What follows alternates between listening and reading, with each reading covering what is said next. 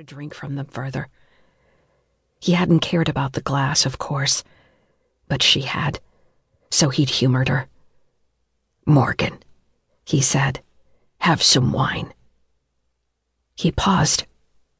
Morgan. She turned her head to look at him, but it was several moments before he could tell that she saw him. My lord, she rasped. Drink, my dear, he said, reaching over and pressing the cup into her hands. It will do you good.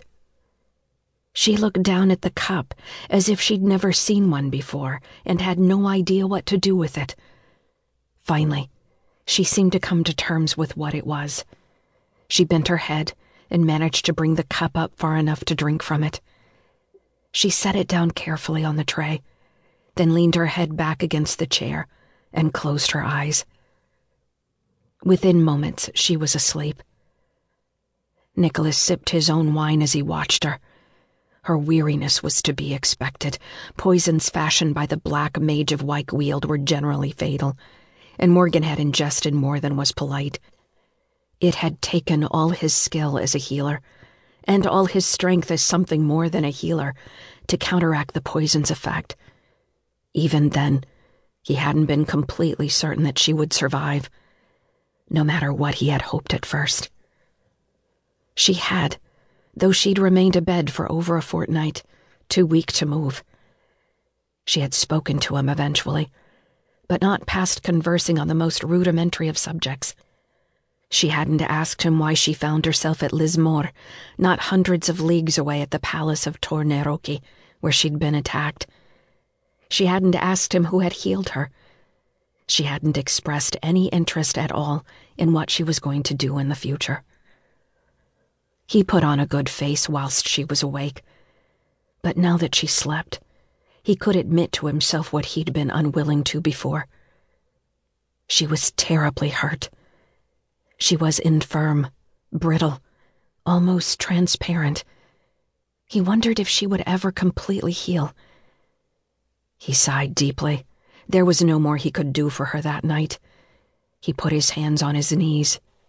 William, he called softly.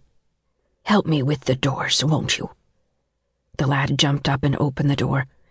Nicholas set aside the table, then lifted Morgan into his arms.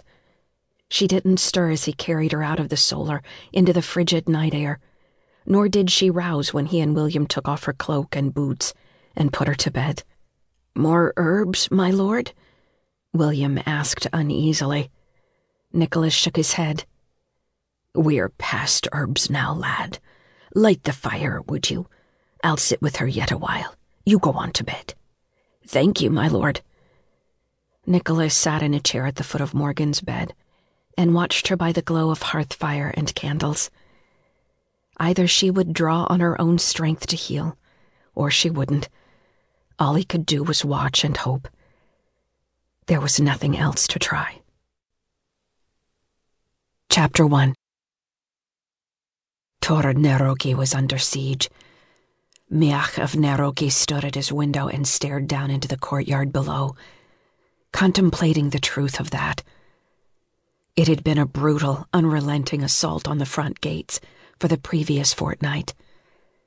Now, though, it was only the latecomers who were rushing into the courtyard, come in their finery to witness the nuptials of Adhemar, king of Neroche, to the lovely and very demanding Edra of Penryn.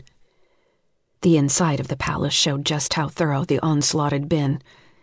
There was hardly a scrap of floor within that was not covered by some sort of servant, pile of luggage, or minor noble wishing he had either come sooner or with more money to bribe the mistress of the wardrobe into giving him a decent place to sleep. Miach had found himself grateful, for a change, that he was Adhemar's brother.